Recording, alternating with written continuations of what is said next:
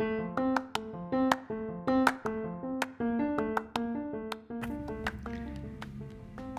everyone.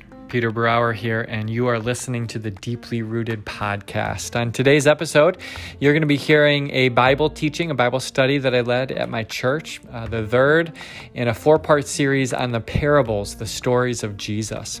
So, we've already taken a look at a few parables and talked about what the parables are and how to read them. So, I encourage you to go back the previous two episodes if you need to get caught up. Uh, but today, we're going to be reading a few parables about the end, or I, I should rather say maybe uh, the, the beginning of something new. Now, these are parables that do happen at the end of Jesus' ministry. Matthew chapter 5, verses 1 through 31. They're the parable, uh, parables of the ten virgins and the parable of the talents. Uh, we're going to read these parables today. And as we close, we will not be filled with fear or timidity, but rather joy and confidence and faith. I think that's why Jesus tells us these stories, so that we would be ready in faith and full of confident joy. We'll hope you're blessed by our time together today. And if you'd like to follow along, open up your Bible to Matthew chapter 25.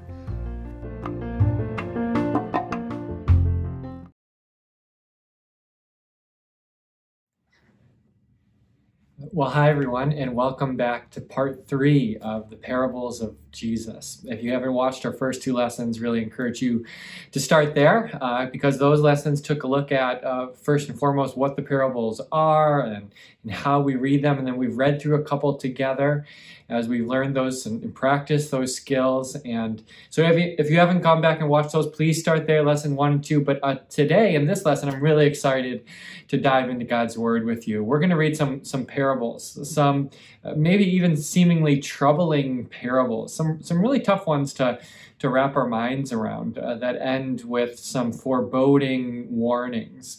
Uh, but what I, I hope we see through the end of it is that Jesus does not tell us these stories to, to scare us or, or to leave us shaking in our boots, but actually uh, to, to prepare us, to warn us, um, so that we would be watchful and so that we would be ready for his his impending arrival. And and so really I, I, think what we're meant to be left with is not a sense of fear or worry or, or doubt, uh, but a sense of confident trust that yes, we are ready. We're ready for Jesus to come back, and what a great day that will be. Uh, so I'm really excited to, to share some of these parables with you. We're going to read two for today uh, from Matthew chapter 25. Uh, these two parables, it's the parable of the ten virgins and then the parable of the talents. They're followed by a, another teaching of Jesus, a, very familiar teaching to some where he, he separates, the, separates the sheep and the goats. And while that's not quite a parable per se. We are going to talk about it because I think it, it, it, really helps explain and, and flesh out, give some practical implications to, to the two stories that we're going to read today. So we're going to end up reading the whole chapter by the time we're, we're done with our lesson today. Uh, before we really jump in, uh, these parables did get me thinking about some some important things. Uh, first of all, it made me think of, about whether I was a preparer uh, or a procrastinator. And I don't know where you fall in that. If, if you feel like you are someone who always procrastinates to the last second, pushes things off, pushes things off, or you're someone who likes to be prepared and ready uh, for whatever might come next. I don't know where you fall in that, if you've thought much about it. I, for one, I guess I've known for a while that I am a preparer. uh, I like to both know the future, I want to know what's coming tomorrow, even later today, 10 years from now. I want to know it all and I, I want to be ready for it, right? I don't just want to know it, but I want to prepare myself for it. So a good example for this for me was uh, was in school during finals week, right? In college and in grad school too, finals week uh, very often cause a lot of stress and struggle for people, right? Now, for me though, as a preparer, finals week was, and I don't say this to brag or boast, finals week was actually pretty great. Because what it meant was that most of the time I had done all the preparation, I had done the work, I had written papers, I had worked ahead, and so finals week was was actually somewhat of a breeze. Now, the, the 10 weeks before that were a real struggle for me because I was trying to stay on top of things and I was trying to work a, ahead. Um, but I am, I am definitely a preparer. And I, I think that there, uh, there are benefits and pitfalls to both, right? There, there are benefits to uh, being a preparer. You're ready for what comes next, you, you know what's coming, and you're prepared for it. Uh, there's some pitfalls too, right? Uh, for me, it, it, meant that I was often not open and am not open to spontaneous things, right? Like when I have a plan for today, uh, and then my wife comes up in the morning and says, Why don't we do whatever, go to the beach, uh, have a picnic in a park, even if it's something really great? Sometimes I have a, a trouble kind of adjusting to that because I've prepared for some things to happen, and, and now that's kind of thrown me through a loop. So there are um, there are benefits to it. There are also pitfalls. The same would be true of a procrastinator. The benefit to being a procrastinator might be you are more open to those spontaneous things because you're not so worried about working hard and preparing for the next thing. You're just kind of living in in the moment a little bit more. But I, I think that the pitfalls are, are obvious too, right? That uh, maybe that final week uh, before the, the tests come is really stressful. And, and maybe you do create a lot of late nights for yourself and maybe some more stress and worry when the deadline comes than, than is necessary. So, again, maybe be thinking about that. Are you prepared? Are you a procrastinator? Jesus today is trying to get us prepared. He wants us to be awake and watchful and ready for something really important that's coming. And as will be clear, that's that's his second coming, his his arrival in, in glory. Uh, and and speaking of that, uh, this reading really made me think about how often I consider and think about Christ's return. And and to be honest, it made me realize that I probably don't think about it as much as I should. I mean, I know it's there. I know it's coming. I know Jesus will return one day and it's going to be a great day, but it's not really something that's on the top of mind for me. Just made me kind of reflect on that.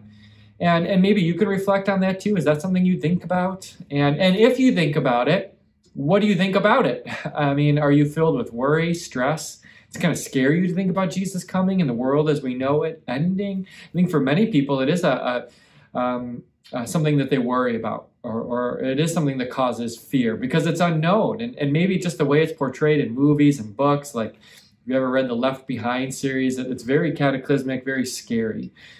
So I don't know what you, if you think about Christ's return what you think about it. Jesus wants us to think about it, maybe more than most of us do, but he doesn't want us to approach it with fear or trembling or worry.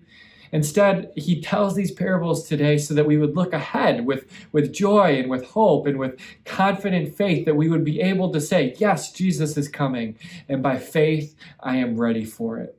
And so, with all that in mind, uh, let's let's begin to dig in into our readings for today. Again, we're going to read from Matthew chapter 25. What I'd like to do is maybe just break it down into section by section. I'll read one parable and then the next, and then I'll read the concluding teaching by Jesus because I think that really kind of wraps wraps it up nice. I want to remind you as we read that we've been trying to keep a few things in mind as we read. There are, are four kind of good listening skills when it comes to parables. The, the first is that we want to look at the context and, and ask good questions. Uh, questions like who is Jesus talking to? When is this taking place in his ministry? Beginning or the end? Where is it taking place? Because sometimes the location can tell us something. We might want to, to ask ourselves, why is Jesus saying this? Is there some event that has happened, some question that's being posed to Jesus? What's the motive for this story? Most of them are just kind of told out of thin air. So we want to ask good questions and take a look at the context. Uh, the next thing we want to do is, is to try to read the parables with a fresh pair of eyes. For some of us who have grown up in the church and have heard these stories many times, that's hard. We've been kind of jaded to them. But as we've been saying, each of the parables is, is meant to, to draw on some, something familiar, uh, some image that is kind of common to all humanity. And then uh, they also very often add in a twist or a surprise. And it's that twist or that surprise that uh, helps bring about the intended reaction. And that's true today. And so there's something about these parables that is, is meant to get a reaction from us. And, and so let's try to read these stories with a fresh pair of eyes as if we're hearing them for the first time and, and think about what, what reaction is Jesus trying to create in us. Uh, the, the next thing we want to do is to focus on the main characters.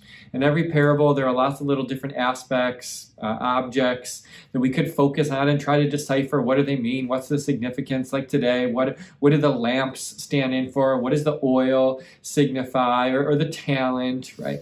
And we could get kind of lost in the weeds there. So we want to focus on the main characters because it's usually the main characters which help convey the main point.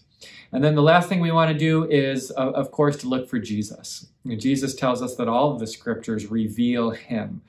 Uh, scripture is revelation. It, it's pulling back the curtain on Jesus, on our King, on what he's like, what his heart is like, and, and what he's doing in our world. And, and then what it looks like for us to live as his kingdom children. So we want to look for Jesus and see what we learn about him and, and what life looks like with him. So those are the four things we'll, we'll be thinking about as we read these stories. So why don't I just go ahead and read the first story for us today, the parable of the ten virgins, starting at Matthew 25, verse 1.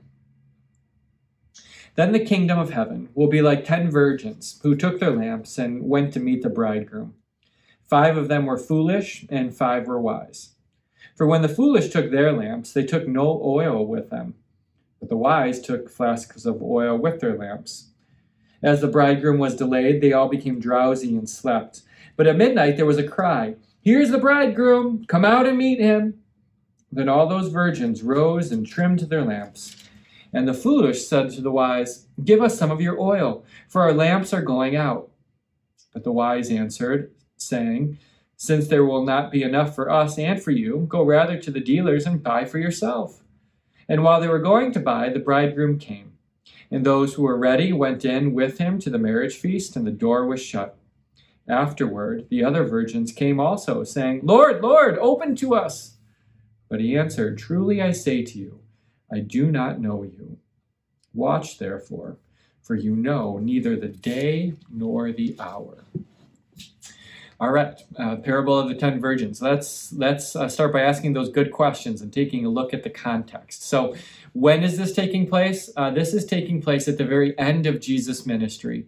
Uh, later on, we'll find out that his his cross, his sacrifice, is just a couple days away, and so Jesus is, is telling these parables with all that kind of looming in the background. Right? And, and actually, this is taking place on the Mount of Olives, overlooking the temple. Uh, the disciples are, had kind of marveled at the temple because it was this magnificent sight, and Jesus kind of steps them back. They, they go up to the mountain, and he starts to tell them that, that the temple is going to be destroyed. Goes on to tell them uh, really hard days are coming. Jerusalem will actually be destroyed as, as well. And, he, and he's telling them this, again, not to scare them, but to prepare them because he knows it's coming, and he wants them to be ready for it. And then he continues to teach. He says, okay, just be watchful for this, be watchful also for my return. Because he's also told, he's already told his disciples that, that he's going to Jerusalem in order, order to suffer and to die and to rise. And that eventually he'll have to leave, that, leave them to, to go be with his father. And he knows how hard that will be, right? And, and yet he also tells them that one day he's going to return. And, and so he's speaking to them about this in between time between his ascension into heaven where he won't be walking the streets with them and eating dinner with them anymore, and then his glorious resurrecting return, right? And and so he's telling these parables about how to live in that in-between time. What do you do when Jesus isn't here with you like you would like him to be? That's the context he's speaking into. And he's already talked about how, yes, he is going to return, but no one knows when that day will be. And in fact, people will be working out in the fields and they'll be taken up just like that, that Jesus will come suddenly, almost when you least expect him. Uh, so eh, that's the context that Jesus is speaking to that uh, troubling days are coming, but that he will return one day to make things right, but we don't know when that day will be. So here's how you live until that day comes, whenever it is. And on some days, he's already said it'll just come suddenly, like a thief in the night. But other days, we'll we'll be left uh, wondering, Jesus, what's taking you so long? And that's what the parable I think touches on today. Uh, uh, more about that later. So for now, that's that's the context. Uh, that's where, when, and who uh, Jesus is speaking to. I guess I should say to his disciples. These aren't to outsiders. These are he's speaking to people who know him have heard him speak, seen his miracles, and have come to believe in him. And I, I think that's going to be awfully important too. Uh, the next thing that we want to look for in our, our parables is to try to read it with fresh eyes. We said each of the stories uh, often has something familiar to us. And this is a situation Jesus tells today that I think we can all relate to. We've all been to a wedding. Uh, maybe you've even been to a wedding where uh, either the bride or the groom is taking a little long to get there. Like uh, they're too busy doing their hair or tying their tie, and everyone's looking at their watches, kind of waiting for them to come. And uh, maybe you haven't been in that scenario, but you can imagine what it's like, right? And And, and that's the familiar nature to this parable. We all know what it's like to wait for something. And we've all been in a situation where uh, maybe some of us were prepared and others weren't. So uh, think maybe to something like a hike you were on. And maybe let's just say for, for this that you were the prepared one. You had plenty of water, maybe even like one of those CamelBak backpacks. You uh, you had uh, plenty of snacks for the, the road. You, you you had really stocked up. Uh, maybe you even had extra socks because you didn't know if you'd be walking through what, whatever it is, right? And, and you were ready. And then there was someone on the trip, the hike with you, who was woefully unprepared, right? They just had this tiny little bottle of water and a granola bar, and you're thinking you're going to be out all day, right? And and maybe you saw something play out like this story, right, where they come to you three, four o'clock in the afternoon, and you can just tell they're beat and worn out and and exhausted, and they come to you looking for water, and you're like, sorry, I mean, I have enough, but it's just enough. I, can't go sharing it all, otherwise we'll all be in a, a bad situation. And, and so that's familiar, right? Uh, maybe you've been in something like that. You were prepared, someone else wasn't, or vice versa. Now, the, the surprise in it, I, I think, is, is how the parable ends. Uh, it's a, a, shocking ending, and, and purposefully so, I, I think. It's meant to shake us awake, right? The, the story ends with these foolish virgins who are totally unprepared and, and seemingly careless. It, it ends with them being kept out of the wedding right? these were these were like the bridesmaids. Can you imagine half of the bridesmaids saying, "Sorry, uh, you're out. You you weren't ready. You weren't prepared. You you had given up." Um, that's what's going on here. It's meant to shock us, uh, shake us awake, right? Because Jesus is, is telling this parable, right? Because he wants us to be prepared. And he does not want us, like those foolish virgins, to take his grace and compassion for granted or to rely on the grace and kindness of, of others. He wants us each to be ready and awake, watchful, and prepared. That's why Jesus is, is telling us this story. And, and so the, the ending, as harsh as, as it is, is, is told for a purpose, right? It, it's told out of love. It's, it's a tough love kind of story where Jesus is saying, don't rely on, on the kindness or the grace of anyone else. Just be, be ready I'm coming back and I don't want you to miss it. I don't want you to live so carelessly that it comes and you're left unprepared. And so that's the, the surprise. And the intended reaction is that we would be kind of shaken awake and, and, maybe think to ourselves, oh my goodness, I, I have been living carelessly. I have been kind of sleepwalking through life. I, I haven't prepared myself for, for this amazing day of Christ's return. And uh, so it's meant to awaken us in a sense. All right, the, the next thing that we said we would do is to focus on the main characters of the story. And so in, in this story, we have three main characters, or three groups of characters, I guess you could say. We have the foolish virgins, and they're kind of an example of what not to do, aren't they? So don't be like them. They're foolish, they're unprepared, they're careless. Uh, and then you have the wise virgins, and they're the ones who are ready, who are watchful, and have prepared. They've taken enough oil to last through the night. And then you have the bridegroom. And I, I think uh, that is, is, of course, meant to stand for Jesus. So that the point is that one day Jesus will return, and we have two options. We can live foolishly, we can not prepare, we can not be watchful, we can take grace for granted, or we can live wise lives, and we can prepare, and we can watch, and we can wait uh, as He calls us to. And, and so it's, it's kind of like there's a fork in a road, and Jesus tells us the story so that we would go down the right path.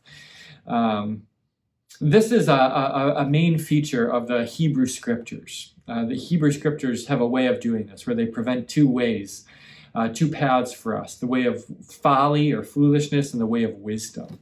Uh, you see this a lot of places in the scripture. A perfect, most clear example is the book of Proverbs in the in the book of Proverbs, um, you you see this over and over again. Uh, uh, a foolish way is described, and then a wise way is described, and you're supposed to look at the two and think, "Yeah, I want to do the wise thing."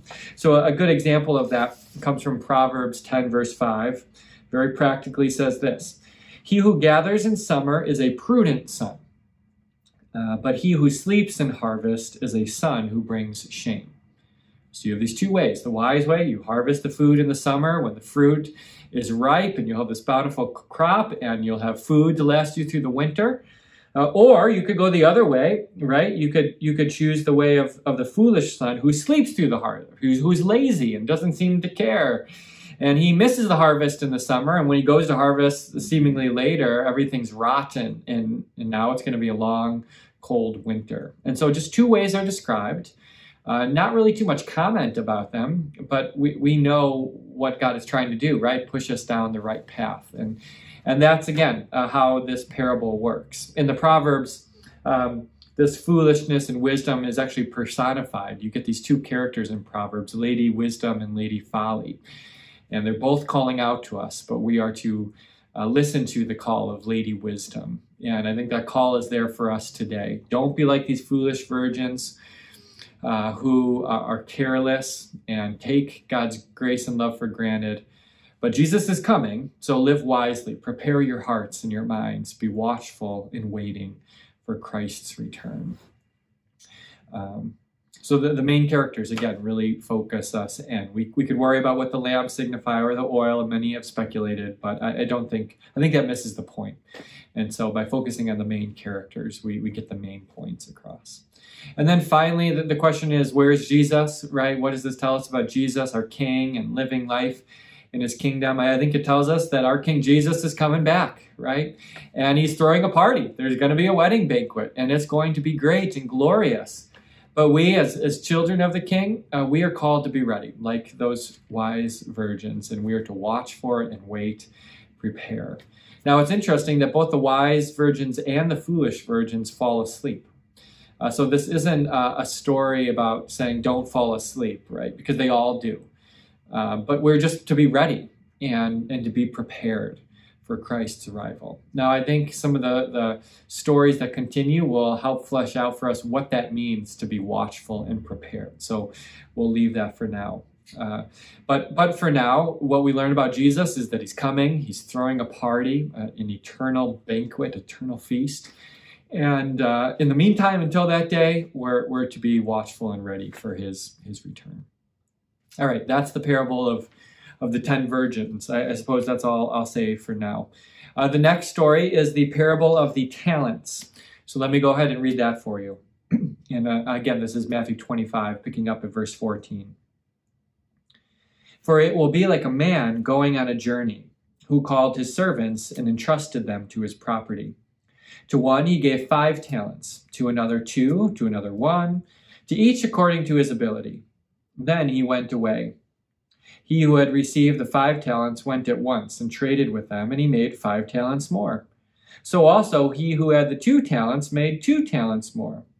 But he who had received the one talent went and dug in the ground and hid his master's money. Now after a long time the master of those servants came and settled accounts with them. And he who had received the five talents came forward, bringing five talents more, saying, Master, you delivered to me five talents. Here, I've made five talents more. And he said to him, Well done, good and faithful servant. You have been faithful over a little. I will set you over much. Enter into the joy of your master. And he also, who had the two talents, came forward, saying, Master, you delivered to me two talents. Here, I've made two talents more. His master said to him, Well done, good and faithful servant. You have been faithful over a little. I will set you over much. Enter into the joy of your master. He also, who had received the one talent, came forward, saying, Master, I knew you to be a hard man, reaping where you did not sow, gathering where you scattered no seed.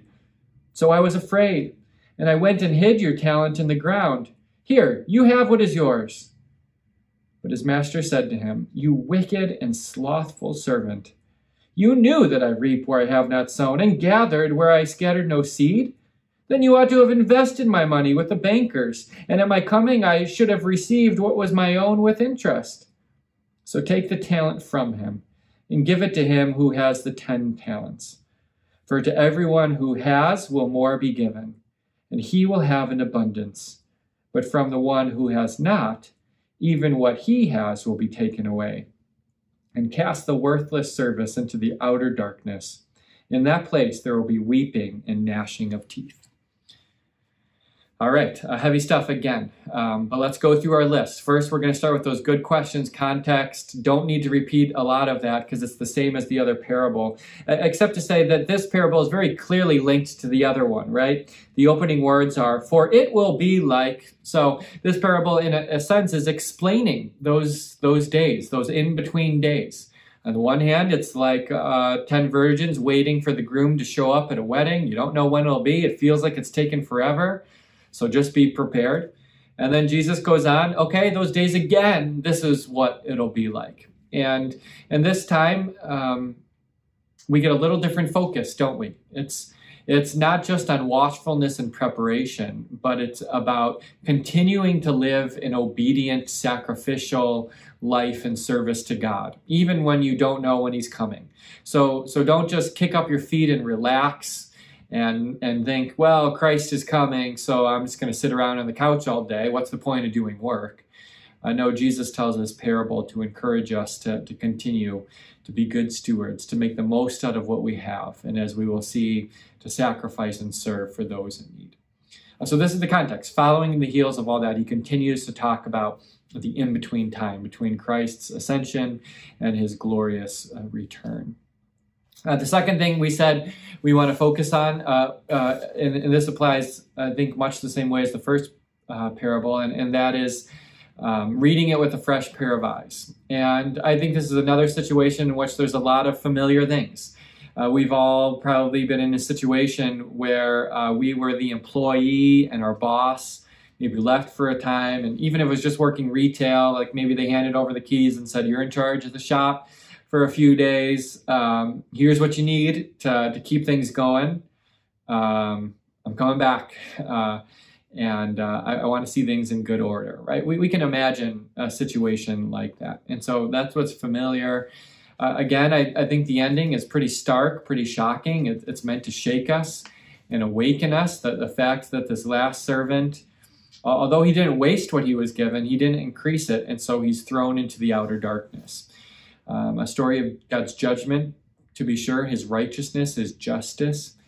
Um, again, meant to shake us and awaken us from our complacency. If we're thinking to ourselves, um, I, I, know God is is coming again, and I, I, know He's a righteous, just God. I don't want to mess this up. Uh, and, and so, if we live in fear, in timidity, this story is meant to awaken us and uh, and cause us again to be watchful and ready and serving in the meantime. God wants us to continue to serve and sacrifice.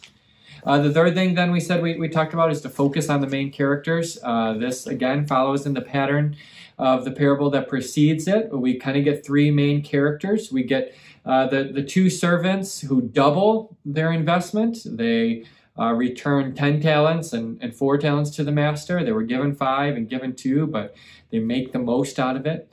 Again, we're, we're shown that's the wise way. Choose that path. Do like they did. They're the positive example. Then we're given the negative example and the servant who's only given one talent and just kind of sticks it away. And then we have the master, of course, right? And again, that's Jesus. And just like in the parable, he was here, but he left.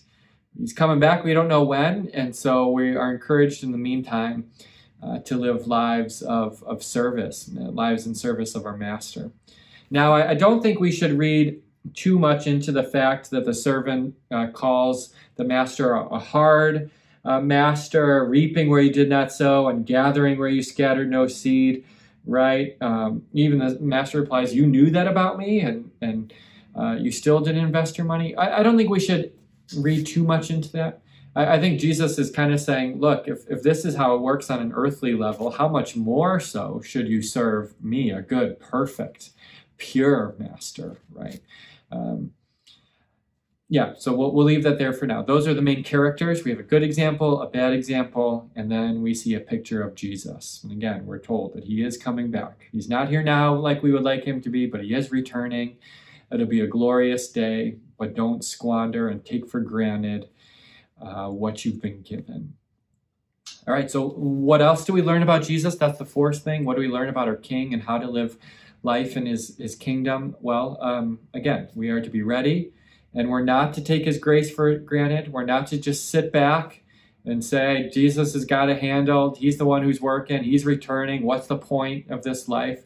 Jesus is saying, no, get to work. What you do now matters. The people you help now matters, right? Work done in my name has real tangible consequences and i want to work through you I, I, think that's something we learn about jesus right is that he equips us he deputizes us and he sends us out and and that means our lives have significance and, and purpose that that we're not just put here on this earth to kind of twiddle our, our thumbs and waste time until he returns but but that everything we do has significance and and that god has given us each gifts in his grace he's given to each one of us um, what we're able to handle. And, and He wants us to use those things. And what an honor that is, right? That, that God would, would want to work through us and that He has blessed us with real, tangible things time, talents, money, uh, energy. He's put people in our lives and resources at our fingertips. And, and we are meant to use that for the good of His kingdom. Um, so there you go. Uh, that's that's the two parables. But I said we would kind of wrap up by reading the last teaching of Jesus on the sheep and the goats, because I think it does put all of this into very practical terms. Because uh, one of the questions I have when I read this is, is what does it look like to watch and prepare for Jesus to return, right? Like, am I just always looking up in the sky? Like, what does it mean to be like those 10 wise virgins who had enough oil? Uh, I know I'm not supposed to carry around oil in my pocket. That, that would be totally missing the point. So, so how do I prepare? And uh, what does it mean to be a good steward, like the, the men, the servants in the parable of the two talents, right? How do I apply that to my life? Well, uh, I think the next teaching of Jesus really kind of fleshes it out for us and gives us some practical implications.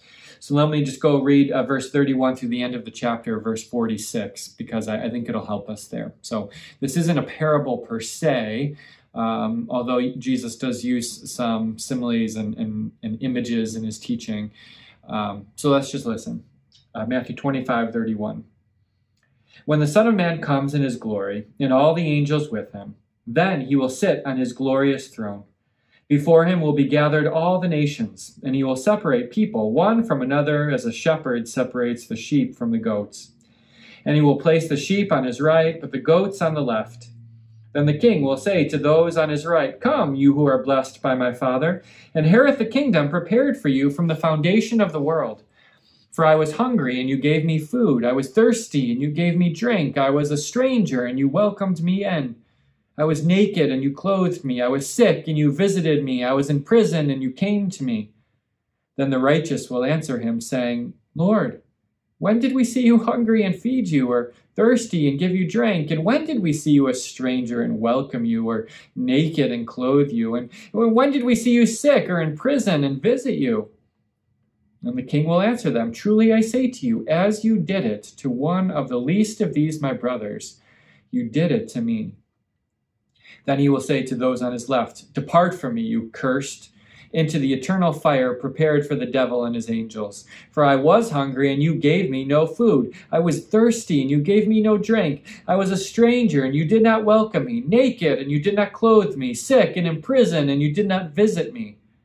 Then they also will answer, saying, Lord, when did we see you hungry, or thirsty, or a stranger, or naked, or sick, or in prison, and did not minister to you? Then he will answer them, saying, Truly I say to you, as you did not do it to one of the least of these, you did not do it to me. And these will go away into eternal punishment, but the righteous into eternal life. Well, here again is where I think Jesus just puts a, a final punctuation on it and uh, gives some practical implications. Uh, again, the story uh, fo- uh, follows in, in the pattern of the others. It's talking about Christ's return, and we get a positive example the righteous ones who fed and, and clothed and visited the, the sick during their lives, and the hungry, and the poor, and the imprisoned. And then you get the negative example, right? The, the, the ones who did none of these. Uh, and then, of course, there's the Lord at the center of it all. And, and so uh, why I bring this up is because I really think it helps flesh things out, as I said. So, so what does it look like to, to prepare for Jesus to return? What does it mean to be a good steward? Well, it, it means using the gifts that we've been given, the time, the energy, the energy, the talents, the money, the material blessings, and taking those things and, and using them to bless other people the sick, the poor, the imprisoned, the hungry, the, the thirsty, right? That's how we make the most out of what we've been given. That's what a, life of watchful preparation looks like. So, very practically, I, I think it actually means three things. And I say this because it's three things that I see in the life of Jesus. That the first way to live a, a life of watchful uh, obedience and preparation, as we're called to within these two stories, is to pray. Uh, that's something that Jesus did over and over and over again, right? He turned to his Father and called out for help. And, and until Jesus returns, we, we are called to do the same. Uh, Jesus commands us to, to, pray in his name. And, and so as we watch and as we prepare our hearts, and as we seek to be good stewards, we pray. And, and, the second thing, of course, that we do is we trust. We cling to, to our Savior Jesus and all that He has done. We live lives of faith. And, and didn't Jesus do that? He trusted in His Father, just as we trust in our Father and in His Son, Jesus Christ. We pray, we trust, and, and then, of course, as, as the last teaching reminds us, we live lives of sacrificial servanthood, where we take what we've been given and we give it away uh, we sacrifice for the good of others. And in doing that, we not only help our neighbors, but we also serve God. And uh, that's something we see in Jesus too, isn't it? That he he took his own life and he laid it down on the cross for the sins of the world. And so, really, uh, how are we supposed to live in this in between time? Well, we do what Jesus did we pray, we trust, and we serve sacrificially. And, uh, and this leads us then to, to hear these stories and, and not to be afraid or, or to tremble, right? But, but to, to live in this in between time with confident faith and joyful trust. Because again, Jesus doesn't tell us these stories, as shocking as, as the endings might be, uh, so that we would be trembling in our boots, afraid that Jesus is coming again. No, he tells these stories out of love, because he does not want us to be like those foolish virgins who are shut out of the wedding party. And he does not want us to be like, like that one servant who just buries his his treasure. No, he wants us to choose the other way. So he tells these stories because he loves us and because he came to this world out of love for all people and because he desires all people to be saved. He wants everyone to trust in him. And, and so, as his children, we do. And, and as we do, as we trust in Jesus, we don't have to be afraid of his coming. In fact, the day of our Savior's return is a day of joy.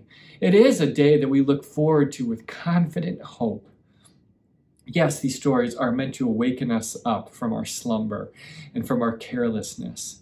Uh, but they're also meant to show us our Savior Jesus, the one who's coming back to draw us into his eternal feast, the one that will have no end.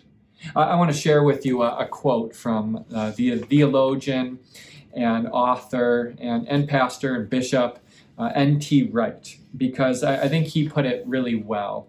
And, and on how we are to read these stories. Because these stories tell us something about Jesus, but they don't tell us everything. And, uh, and N.T. Wright reminds us of that. So let me just read for you uh, these words that he shared. Uh, and this is in particular about the parable of the talents. N.T. Wright writes, But we must also, and always, insist that this parable and others like it do not give a complete picture of the Creator God, the maker and lover of the world, the God who sent Jesus as the personal expression of his love. Remember where this parable occurs. It comes near the end of a story which is about to reach its great climax. And that climax comes when the Son of Man gives his life as a ransom for many when Jesus speaks of someone being thrown into the outer darkness where people weep and grind their teeth, we must never forget that he was himself on the way into the darkness, where even he would sense himself abandoned by God. Uh, N.T. Wright, I think, reminds us that we have to deal with and struggle with these readings, as harsh and as shocking as the endings are. That, that we do have a God of, of justice who punishes evil, and we can't we can't avoid that or, or whitewash it or, or, wish it away. Uh, these stories tell us something in that way important about God. But but they also don't tell us the whole picture, right? Uh, we can't ever just read a few verses of scripture and think they tell us everything we need to know about God. We have to remember the, the bigger story. And when we remember the bigger story, we remember that we do have a God of love, a God who entered into the darkness, a God who laid down his life so, so that we would never have to die, or so that though we die, yet we would live for all eternity. And so we have to read these stories, as hard as they can be, but we also have to read the rest of the scriptures because they tell us so much about God that these stories just don't. And so, when read in light of the rest of Scripture, when we remember everything else we know about Jesus, again, we won't be afraid of Christ's return. We won't tremble at his coming. We'll rejoice, we'll trust, and then we'll serve, right? Because uh, especially the parable of the talents tell us tells us that this life and this in between time is a life of servanthood. The teaching on the sheep and the goats tells us the, the very same thing. Uh, Martin Luther, uh, the teacher of the faith, uh, once uh, once said uh, this about a life of, of faith. He, he said, "We are saved by faith alone." right? We're not saved by the good things we do, by obedience, by checking off boxes. But Luther rightly said, we are saved by faith alone. But, he said, the faith that saves is never alone. So that is, God welcomes us into his kingdom simply by faith. When we're in a relationship of trust, within that relationship, God gives so many things, including forgiveness and life everlasting. But that faith that we have, it's it's never just faith. Faith brings about good works. It bears good fruit. And, and so we're reminded that, that in this in between time, we are called upon and sent out to bear good fruit. That yes, we will do good works, not to earn our way into heaven, but, but that is secure. And so that enables us and frees us to go, to go and serve. Uh, finally, one interesting thing uh, that kind of stuck out to me in, in the parable of the talents is is that as uh, these good stewards go about their lives of obedience, uh, bearing good fruit, as Martin Luther talked about, that uh, their reward is not that they get to kick back and relax and, and, and just watch life pass them by, right? The reward is not retirement. Uh, no, in, in fact, their reward for doing good, their reward for their work is more work. and actually, there's an old rabbinic saying, something that the rabbis used to say, which, uh, which was, the reward of a duty done is a duty to be done. so there's a reward for doing something is that you're given something else to do. and that's how it works in God's kingdom. We don't do work so so that we can just sit back, right? Uh, uh, uh the American idea of retirement isn't exactly a, a Christian ideal. in God's kingdom, the way it works is you do good, and God says, Well done. Let me show you what else I got for you. And that's how we live now. We wait, we watch, we pray, we trust, and then we serve. And that's what it looks like to be ready for Christ's arrival. Well, I would encourage you to read through these parables maybe a few more times. Uh, let them dwell in your hearts as we've been talking about. The parables aren't stories that you just read through once and get it all down. I'm still learning as I read them and, and pray that you will be too. Uh, thanks for watching, everyone. Be sure to download the study guide if you haven't already for all the notes from this lesson. I look forward to, to being back with you next time, lesson four, as we conclude this series.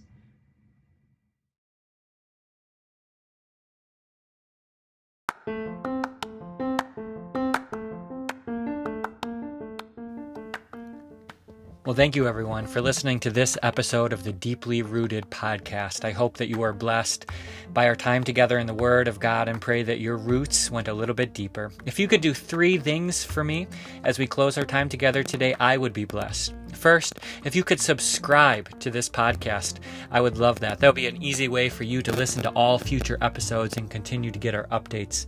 Second, if you could share what you heard today, I would really appreciate that. There should be an easy way to do that to share this to your Facebook page, and I would be blessed by that. And then finally, if you could leave a review, would love to hear what you think and and how this episode went. So if you could share, subscribe, and leave us a review, I would be blessed. God bless you, everyone. And until next time, this is Peter Brower on the Deeply Rooted Podcast.